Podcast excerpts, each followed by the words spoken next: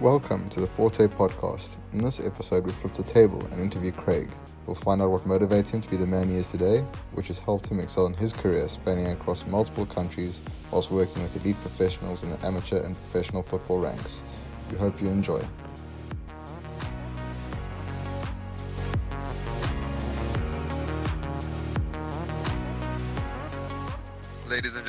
As I mentioned, today is the day that you get to find out a little bit more about our man Craig von Willich. Um, Craig is a very, very good friend of myself and Dwight's. We've known each other for upward of a decade now, I think it is, hey Craig? Um, played a lot of social football together, spent a lot of nights squeaking some tacky um, and traveling the world in Italy and in the USA together. So, yeah, we've been through it all, haven't we, Craig?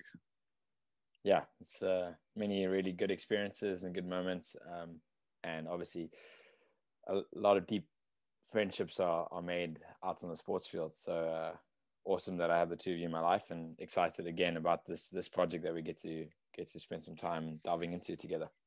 I couldn't agree more. So, Craig, obviously, I know you very well. Um, I know your background particularly well, but I'd like our listeners to kind of get to know you a bit better and get to know what makes you the the man that you are today. So tell us a little bit more about why you got involved in sport from a hobby side of things and inevitably from a professional perspective. Yeah, so I was just totally obsessed with sport from a young age, um, whether that was cricket, soccer, rugby, tennis, um, even dabbled in badminton a little bit, but uh, just totally obsessed with with sports from a young age. It was it was the gift that I wanted for Christmas or birthday, something related to sports equipment. Um, and and then when I got into high school, even though I was pretty good academically, um, you know, it was it was all about sport for me. And I think I got to a, an age around 15 or 16 where I realized that I want to spend the rest of my life involved in sport. Uh, and so that's where I kind of pursued it a little bit more. I took a little bit of notice of the coaches that I worked with when I was playing cricket and soccer and rugby at that stage. Um, and and realized that some of the most influential people in my life were the coaches that I had had. So even at, at primary school, I had a, a cricket coach that inspired me. And if I look back at the people that influenced me the most, it, it was it was those coaches. And and I would love to have been one of those people for for for young athletes um, in the future. Uh, and so that's kind of where it started. Um, and then just delved as deeply as I could into it. Uh, started getting involved in in coaching toward the end part of high school. Um, and and then I think looking back at it now, the fact that I had some leadership opportunities, being a captain of the cricket teams, the rugby teams, um, and some of the soccer teams that I played for, uh, definitely led to me just getting experience about leading others. Um, and I think all of that kind of came to together when I when I went into college um, to study coaching science um, and sports performance.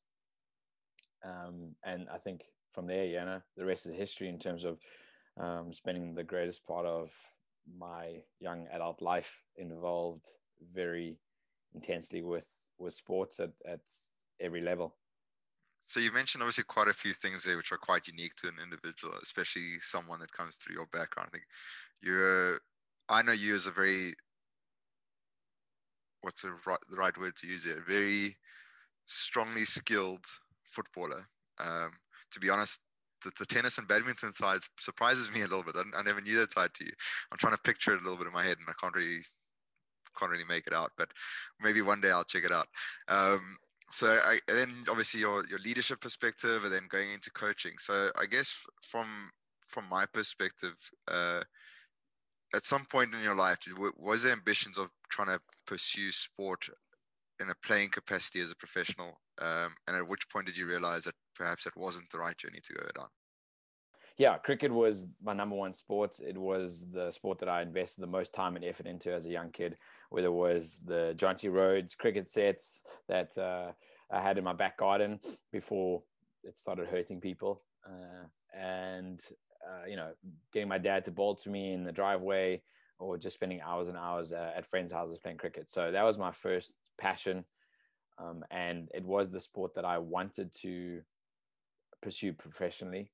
Um, but I think at the age of 15 or 16, just realizing how many high quality players there were around me, um, and understanding that the opportunity for that to happen was, was probably not going to come to fruition. So, so I think that was the moment that it that it kind of switched. Um, but it never stopped me from trying.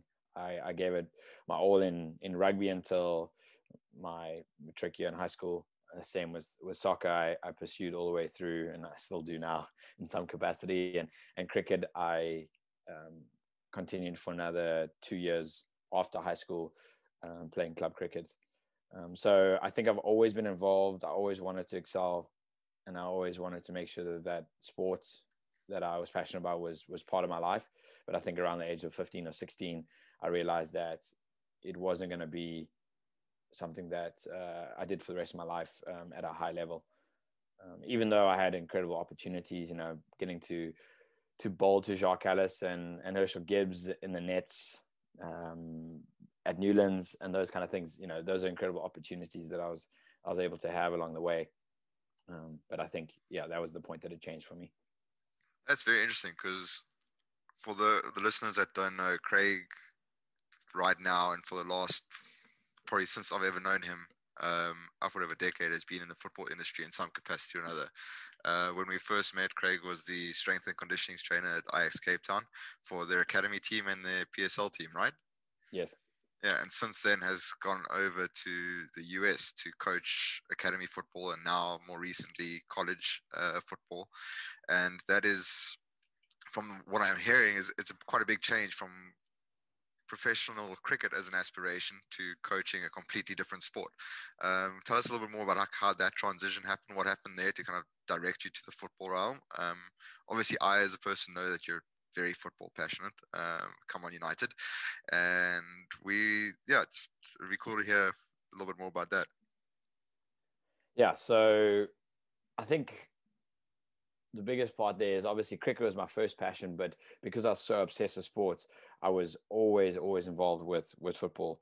Um, and as time progressed, as I went into college, I started understanding that if I was going to influence others and, and be able to coach in, in a in a sport, it was going to be it was going to be soccer. Um, the awesome part about my studies was that you had to uh, fulfill a 200 to 300 hours of, of coaching or work in the industry while you were studying to make sure that you also got the practical experience. Um, and so I had a number of kind of part-time roles and jobs um, at, at different high schools and private schools in the area in Cape Town. Um, and so I was still coaching rugby, I was still coaching cricket, and I was coaching soccer. But soccer was the one that I started to see um, just a little bit more opportunity for me, but also I started to understand that um, it was something that I felt a little bit strong connection to, and from a coaching perspective. Um, and so that I would say happened in college, uh, kind of 18 or 19. Um, started working with the high school teams at, at Berkeley High and at Redden Private School, um, and and I guess like a little bit of Metteridge as well at, at that time. Uh, and so that's kind of where the, the the switch happened and then just spending all those hours in the field and and doing the best that I could in terms of my studies um, and and working at the same time. Uh, when I eventually got the opportunity as an intern at Ajax Cape Town back in, I think it must have been. Don't say it, give away our age, bro. 2007 when I got that opportunity. 2007, uh, 2008, uh, as an intern. Um, that was when it kicked off to a whole new level. Um, and I think from that moment, I never looked back as as to like, oh, what other sports could I be involved in? Do I need to keep my my my options open to go into other sports? I think the moment that I I got into that environment and I saw what it was like um, in a in a high performance soccer environment, um, there was no going back. Um, and I I started that at I hadn't even turned 21 yet, so so yeah, feels like a long time ago, but so many incredible experiences along the way. So if the listeners didn't think we were old before, they definitely do now. Um, 2007, damn. That's uh, that's quite an impressive time span to spend in like one industry, um, especially it's at your age to kind of reach the the ranks that you're at at the moment. And I know from your perspective, that you're a highly ambitious person and you you're constantly learning and you're constantly pushing yourself to the next barrier.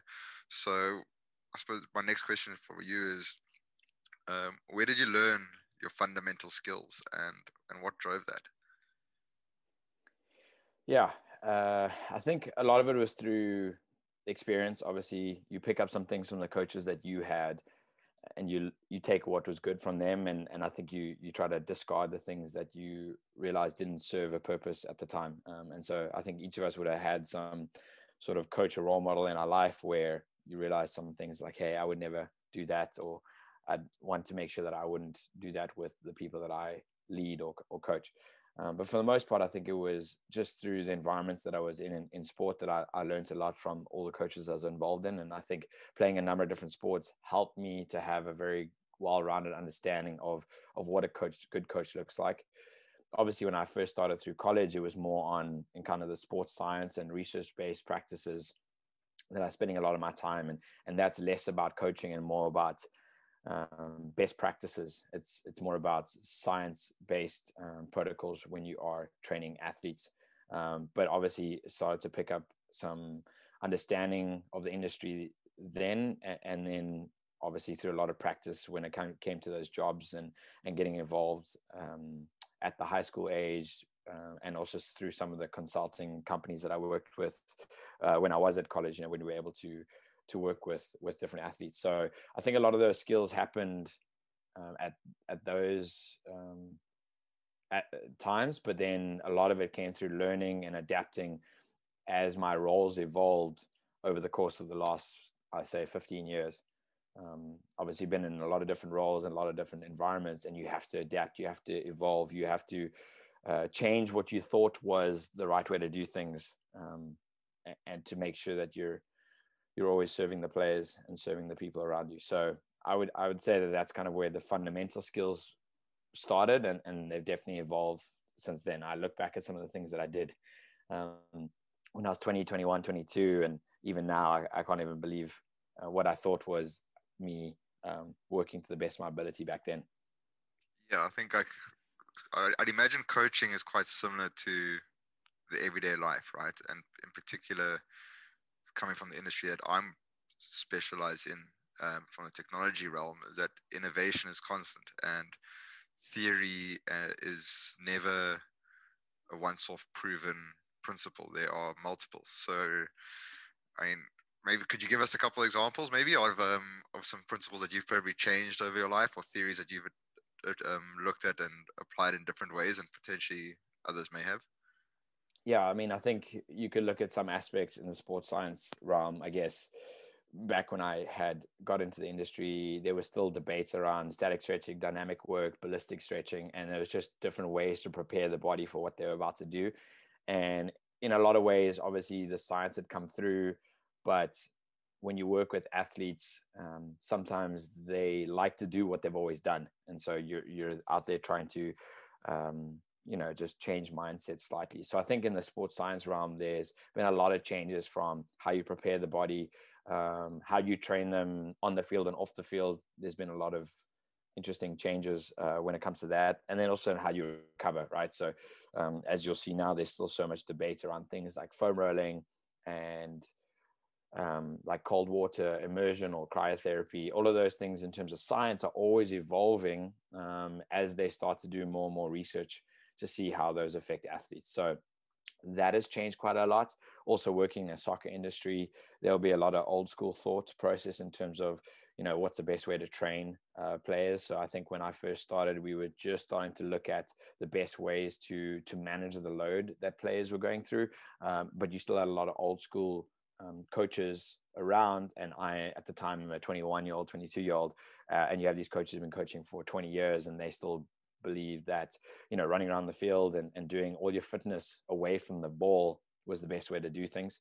Um, and and so you have to adapt at that stage to make sure that you're that if you are the person that is in, in charge of their uh, physical performance that you have to adapt to the way they want things done to the best of your ability. So if you're going to have to do uh, fitness without the ball you have to be really good at that to fulfill your job. And then obviously uh, very shortly after that, I invested a lot of time and effort into understanding uh, individual player periodization in a soccer realm, and just basically how you load players with uh, that is specific to soccer, and make sure that you reduce the the opportunities for them to to get injured through overload. Um, and so, you know, that's changed a lot. It's so specific right now where we have GPS data, heart rate data um, that we can track the load that players go through on a day by day basis and then make decisions for training. But even five years ago, that wasn't the way it was done. It was really done on instinct. Like, oh, it seems like this player's a bit tired. Maybe we should reduce what he does. Uh, and so that's kind of like on the field practices. And then in terms of character, that's also a big thing. I think even 10 years ago, you didn't have to communicate with players as much as you as much as you did you you you told them what you wanted them to do and that to kind of follow through. And now we have this kind of generation z that you're dealing with a lot and a lot of it comes to getting them to buy into what you're trying to do um, trying to communicate with them as effectively as possible because they want to know why for everything that you do. Why we're doing this? Why we're doing that? But right but i enjoy that because um, you enter into conversations you get them to understand the reasoning behind the things that you do and then they take ownership of that whereas a couple of years ago even five years ago you just tell them what what they have to do um, and whether they agree or disagree or understand it doesn't really matter um, and so now it's far more of a educational process. Um, so I think those are three key aspects that in the last 10 to 15 years of, of the work that I've been doing have dramatically changed from the sports science um, ways to the kind of on the field work. And then also in terms of how you uh, develop characters and relationships um, and how important those are to being successful as your job. All of those have, have evolved so much over the last couple of years. Absolutely. I think what's really cool about your background is you, you've been on both ends of the spectrum. You've been an athlete that's performed at a relatively high level um, as an amateur, and then now you're in the coaching role So, as an athlete, you're looking up to one person. Um, so you you you're managing one personality relationship. As a coach, you're managing upward of 15, 20, sometimes 30. And in your cases, when you look at the academies, 50, 60, 70, 80, 100 even. How do you how do you tackle that? Uh, because from our perspective, obviously, player coach relationships are vital to the longevity and to the improvement of a player's performance and helping them achieve what they wish to achieve. So dealing with multiple personalities, I'm sure, is a pretty daunting thing. Um, how do you kind of look at, at helping them move along um, their journey to be the best that they can be? I think that's been the most fascinating part of my entire career um, is understanding how to build relationships with different characters and different people.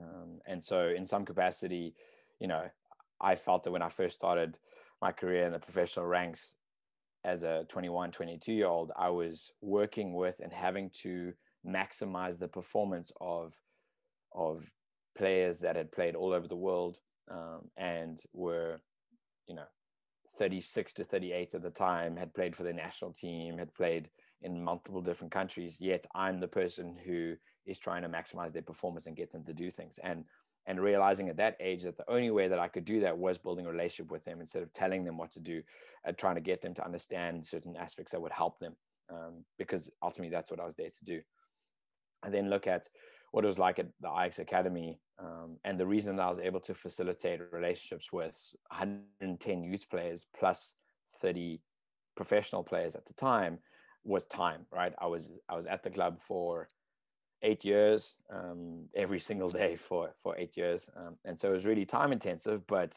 that's how you're able to develop those relationships because you interact with a 12 year old player, um, you know, three or four times a week uh, you know, in little little bits, like five minutes every now and then, when you have a conversation or you watch them play, or you see them in the on the corridors of our training ground, like you start to build a little bit of a, rep, uh, relationship with them, even in those little interactions.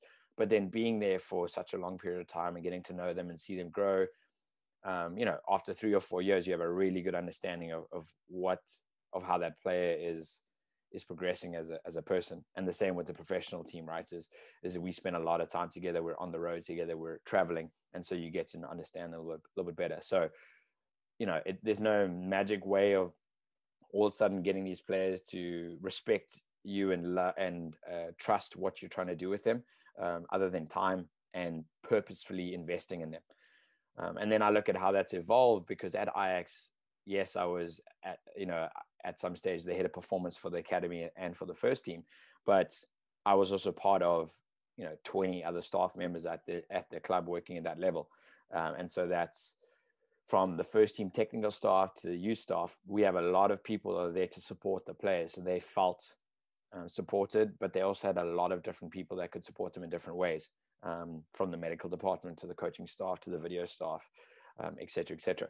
Now I look at it, you know, as I've gone through to to the USA, and my roles have been even more in depth with the people that I work with. So there isn't a big staff where um, you have all these different people all supporting the players. It's now like you as the coach um, and maybe one or two other people, um, you know, the the manager or, or whatever else that's working with you.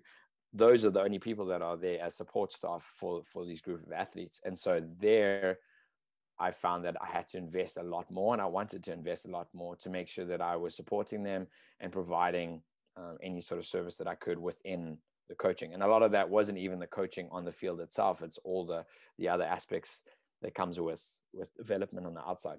Um, and, and the same goes for college now: is you can only get to maximize the performance of of student athletes on and off the field if they buy into why you're doing it and you help them get there um, by believing that you want the best for them and nobody believes you want the best for them unless you spend time with them and you get to know their motivations and understand um, how to help them through that. Yeah. So I mean, with that being said, what what part would you say vulnerability vulnerability big word for me this evening uh, plays in the in the space from your perspective you, as well as from an athlete, I suppose. I think for an athlete, it's harder. Um, they're at a high performance level for the most part in terms of the players that I work with, and so um, they've always had to show that they are strong, show that um, you know nothing gets to them. They are expected to be the best version of themselves all the time, um, and so I think vulnerability for them is a lot harder until they understand that they can trust you and that you have their best interest at heart, um, and you're not trying to find the weaknesses um, in them. You're trying to make sure that you look at them as a person and a very complex person, and try to find ways that that you can you can cater to that. I think as a coach, um, again, it's such a fascinating part of how I feel I've evolved. If I look back, and having conversations like this are so so important for that. Is that I think back when I was a young, hardworking person in the industry, is that uh, I guess like a a form of of insecurity is being so strict about what you know and so sure in inverted commas of what you know and um, and and having to like pull that off as if as if you know everything about like sports science or coaching or or individual development so that they have no holes to pick in your knowledge right? And that's as and to me i look back at it as like i had to study as much as i could work as hard as i can learn all these skills because i don't want them to ever think that i'm not good enough for this role. Um, and then as time goes by i start start to understand that um, in some ways that doesn't make you authentic. It doesn't make you human if you have all the answers all the time. Um, and so opening up and, and being realer with them and being more true to who you are is so so important. And and i think that was the biggest part of growth for me in this industry is just being true to who i am understanding that i don't have the answers. And as i described earlier it's like the answers keep changing. So nobody really has the answers. Um, but just trying to approach it from from the way of like um, doing whatever you can to help the individuals of the team um, as best as possible. And I think right now, leading, especially in this day and age, with anybody from the ages of uh, today, like I'd say like 12 year olds to 26 year olds in today's day and age, like you have to be able to, they have to be able to relate to you. They have to be able to have a conversation with you, understanding that they can trust you and that you want the best of them, uh, and that you don't have this wall up that all of a sudden, you know, I know what's best and you have to do this, um, because then they just don't buy into it as much. I suppose that autocratic style of leadership is long gone. Eh? I mean, even if you look at the the football coaches in the Premier League and in European leagues today, there's no more of that like drill sergeant screaming on the side of the pitch as much as it used to be. There's kind of like a very empathetic style of leadership that appears on a global scale, even at the highest level. Yeah, and even then, it's it's I would say it's harder to be so vulnerable and open. Um, it takes an incredibly strong leader to be that type of person. Um, but but yeah, I don't think that that style of leadership works um, anymore. And the best coaches in the world are those who are really good at what they do, but they also understand where they're weak and and and what they're not good at and how they need other support. Uh, and so you used to have this autocratic style where all the coaches were uh, very aggressive and they told you what to do and this is how you do it and this is how far to run and just do what I say. Um, and then the the support staff were told to do the same. Like physios would just be like, "Oh, you're fine. Um, we'll do a little treatment for you, but you're fine. Just just get on with the job." And your strength and conditioning staff also told to do the same. Just be harder with them, train harder because they need to toughen up. Um, and, and that's changed so much now that that people just wouldn't do that anymore. They they wouldn't put their bodies on the line um, and give their all if you're just telling them they need to do it. They need to buy into the process. They need to understand how this is going to help them, but also help the team. Um, and I think once they really understand all of that, then they're willing to give their all. Um, and you have an athlete that is um, feels like a deeper commitment to the process because they know that it's it's it's the best possible thing for them to do, and they that you are trying to find ways to utilize all of their skills, all of their personality to to make the team tick. Um, and so, yeah, there's just so many good documentaries right now where you can really get a sense of of how these high level coaches, whether it's um, the New Zealand rugby team um, in terms of um, you know their work, uh, you can obviously uh, read the book Legacy, or you can you can watch um, the the Amazon Prime documentary series with them, which is incredible. You can watch the Australian cricket team uh, with Justin Langer as the head coach, um, and you can watch that series and understand uh, the way that they manage. You can watch uh, Jurgen Klopp with Liverpool. You can watch Pep with Man City right now. Each and every single one of these coaches at the highest level in different sports, it's not autocratic anymore. It's it's it's being human, trying to lead in the right way, uh, but lead together um, with your with your players that you work with. It's very fascinating. I guess I mean we we say that or we spoke earlier about innovation in in life and in coaching where do you see kind of coaching going in the next 5 10 15 20 years? I mean i i think you'll still be in the game and probably at a far more um, elite level than what you are at the moment but let i'll be interested to kind of understand what your your vision is or your perception of where the, the direction of that industry is going.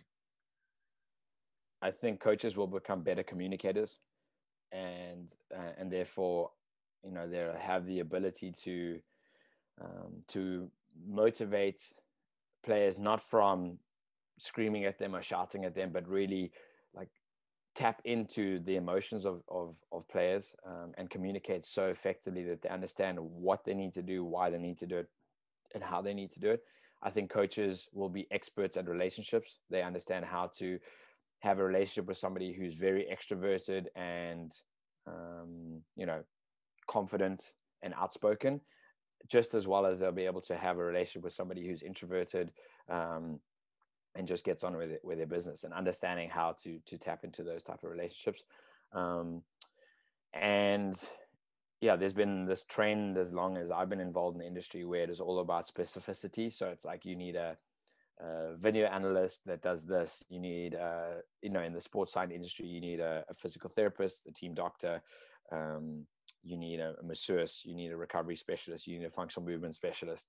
Uh, in the coaching, you had an attack coach, a throw-in coach, a defensive coach, and all these things are obviously very, very necessary if you can get them to work together. Um, but there's still a big part of me that understands that the more you know about about the the game, about health and fitness, about sports, um, the easier it is to bring support staff together. So with me right now, spending a lot more time in the coaching side of things and the performance side of things is that if I was working full time as a performance coach, I understand what the coach has to do um, and how important his role is. So I can make sure that everything I do aligns with that.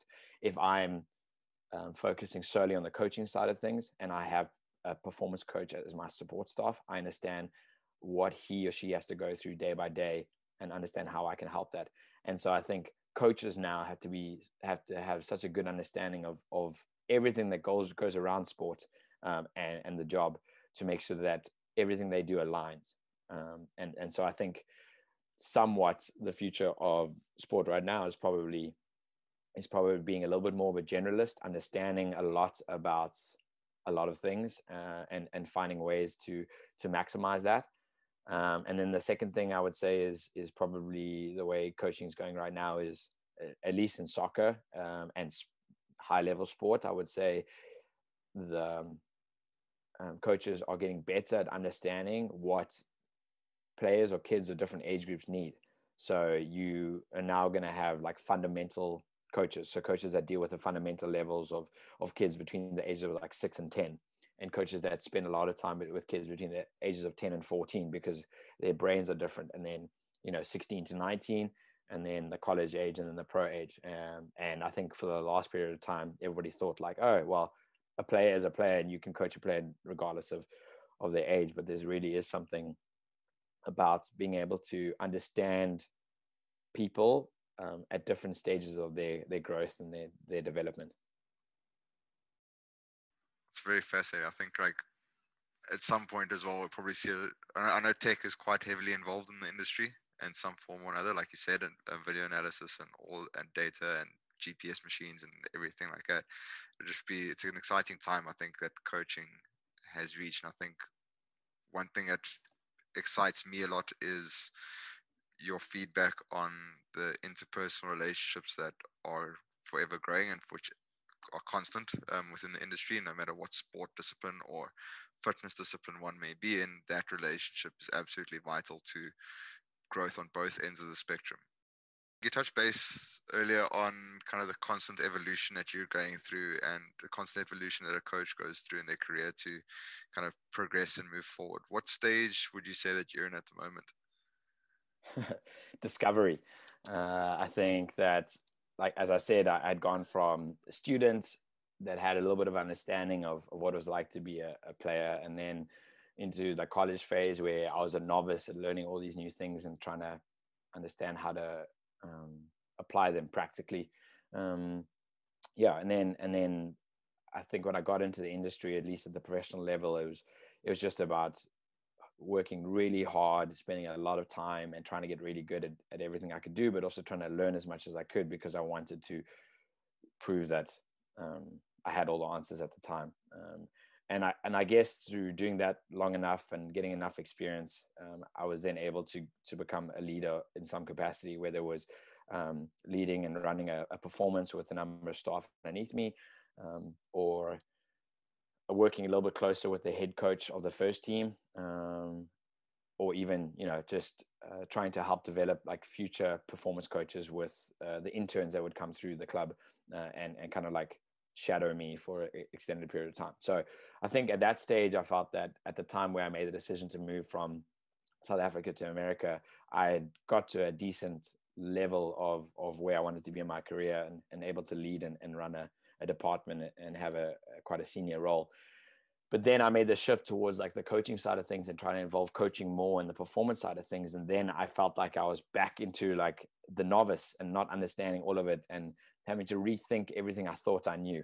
Um, and so, and so, you know, I think that process for me started uh, six years ago when I moved to USA, and and now I'm just like constantly on a on a learning trajectory. And I think even now having six years experience in the, the youth academy level and the USA and, and also in the, in the college game, um, yeah, I just keep going back to that discovery phase where I'm trying to learn more. I'm trying to understand communication better. I'm trying to understand relationships better so that regardless of what I know of what to do on the field, it's like, how can I get people to buy into it? How can I make them feel like this is something that they really want to do? Um, and, and, tailor that to individual people a little bit more. So, you know, and I think COVID is a, was an incredible opportunity to learn more, to spend more time building those relationships, to understand how complex relationships are when you don't have the sport in front of you, when you're not seeing them day by day, um, and having to connect um, over Zoom calls or you know uh, online, uh, and just understanding how crucial relationships are, but how difficult they are to to maintain um, from a coaching po- uh, point of view. Which is why I say discovery is kind of where I'm at. Yeah, I think it's important to highlight there, though, is uh, something reflecting to what you, you mentioned earlier on in our conversation is discovery isn't necessarily about having the answers to everything. It's just improving one's knowledge day to day. So it's it's a constant evolution, a constant growth path. It's not it's not with the ambition to be perfect and and know the answer to every single solution that comes your way, right, Greg? Yeah, I think as I said earlier, I felt like I needed to have all answers to be good at my job when I when I was a lot younger, um, and now I look at it and say that I don't know what I don't know, um, and I can be honest about that. Um, and you know, I, of course, I can have conviction in the things that I I think I know quite a bit about, um, but when you're working with players where you have to explain why so that they can learn when you have to work with other coaches that you're trying to develop and you have to get them to understand why uh, you start you question so much about what you do. Um, and and so that's why you always have to learn. And i think if you ever get into this loop where you think you have all the answers and you just stay in the same format of doing things all the time i think you fall behind really quickly. Um, and so the, the greatest skill that you could have is adapting um, and learning and, and understanding and being able to implement that which is a scary place to be because uh, you you want to do so well all the time. You want to be so good all the time. You want to have all the answers and you want to be confident um, but it's just not always possible because working with people is so complex. Yeah. You've mentioned a word quite a few times tonight which i think resonates with me personally quite a bit and it definitely resonates with the business um, in forte and what the three of us in some capacity or another are trying to solve. And that is why. Why do we do what we want to do? What is our underlying mission? What is our cause? What is what is the greater thing inside of us that makes us wake up every day and achieve or, or strive to be the best that we can be at a particular thing? Um, and from forte's perspective I, I speak for myself and I speak for my co-founder Dwight. Um, we're very excited to have Craig on board um, on this podcast to be able to share his input and have discussions within various aspects of the sports and fitness and health industry, and to to kind of lead us on our journey in this in this space with a bunch of industry leaders, etc. So to kind of like end off this conversation, I'm gonna fire some some quick fire questions at, at the man and uh, and see what he has to say. So Craig, are you ready for this? Yeah, yeah. First one. Be nice. The, first one off the bat. What advice do you have for younger people today? Work hard. Understand that you don't have the answers and uh, learn, learn, learn. Very, very valuable input. I think. I think if I'd heard that from you as a youngster growing up, I probably would have been in a different position to what I am now. But we, it's a it's a pity we only met ten years ago. Um, how does health and fitness impact your personal life?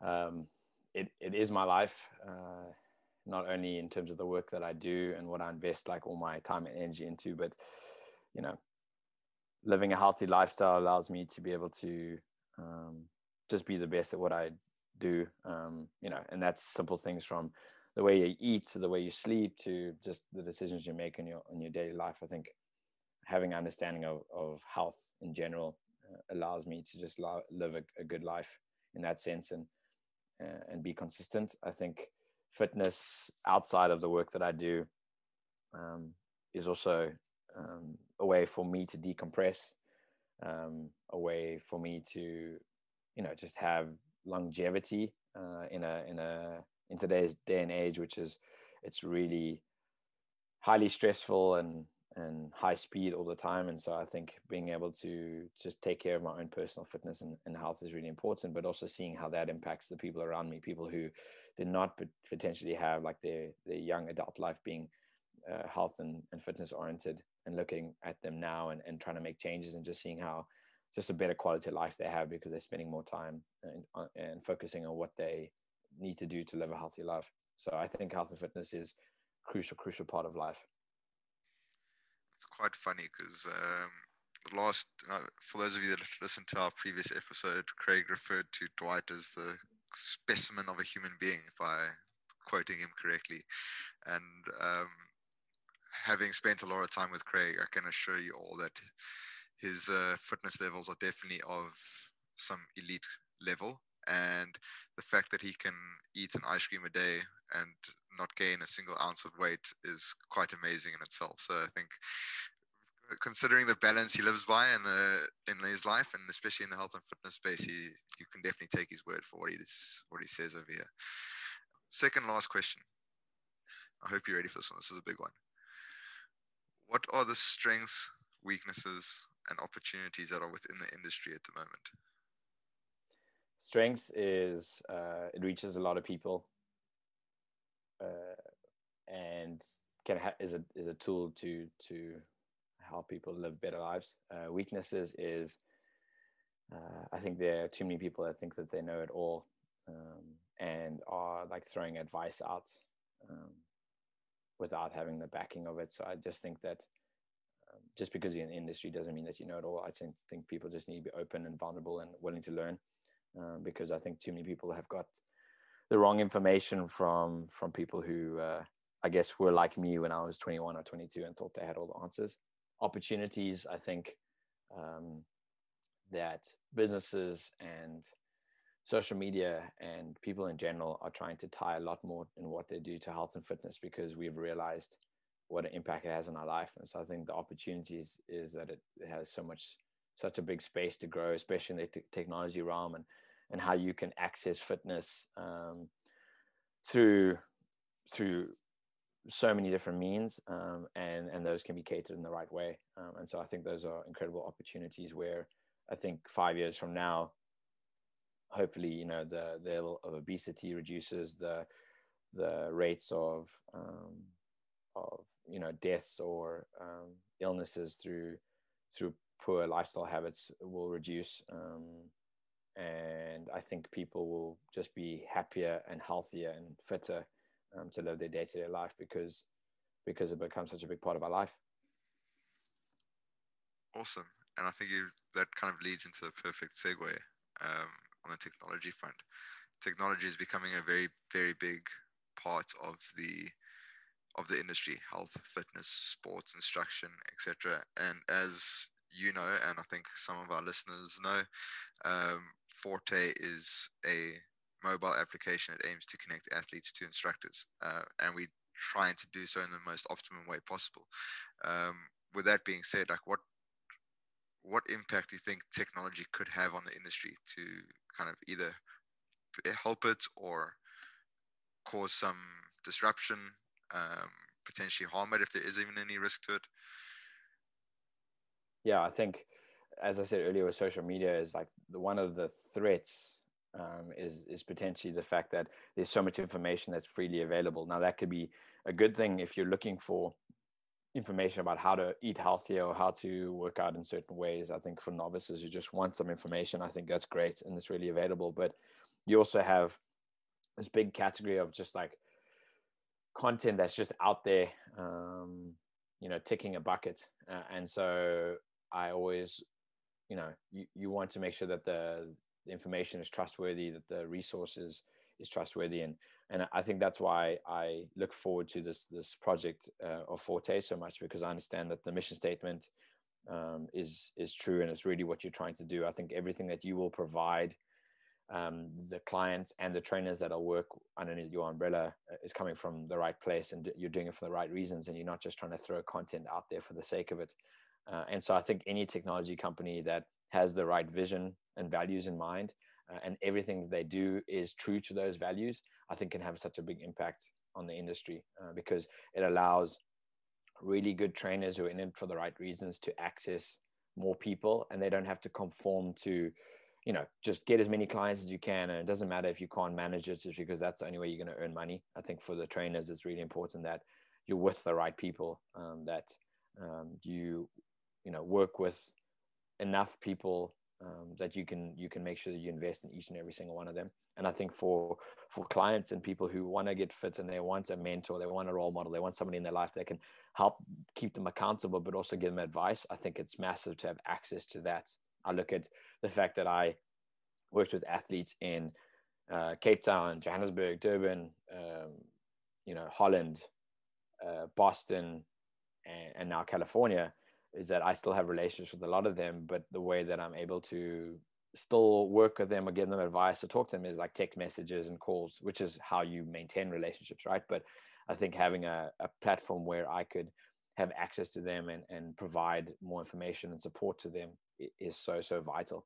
Um, and so I think if if you can have um, a trainer that works with you that is that is a mentor that keeps you accountable and you have like a platform that you have access to all of it and is is, is so is so key to to being a success over a long period of time.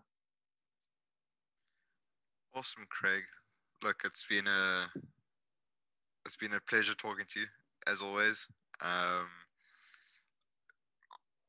for me listening to your story to um, hearing your insight and understanding your position within the industry is really it's a learning session for me every time. Uh, we speak often, and it's always very interesting to hear your feedback and your stance on the on the industry and where you're going.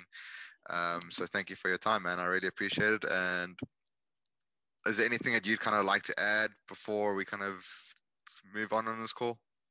No, I think uh, it's always awesome having a conversation like this, um, especially the fact that you turned it on me was uh was you know it was fun in a lot of ways because it, it, just you know the questions you ask allowed me to delve deeper into the reason why I do things um and and how much growth there still is uh, necessary. So uh, yeah always great to have these conversations to delve a little deeper um and yeah I just I look forward to like I said to see how Forte continues to grow and and and access and impact more people.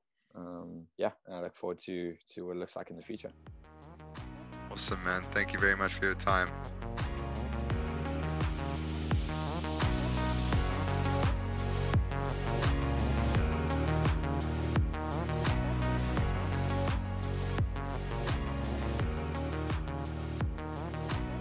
Having known Craig for many years, it is evident that his passion for sports and leadership has been a constant in his life.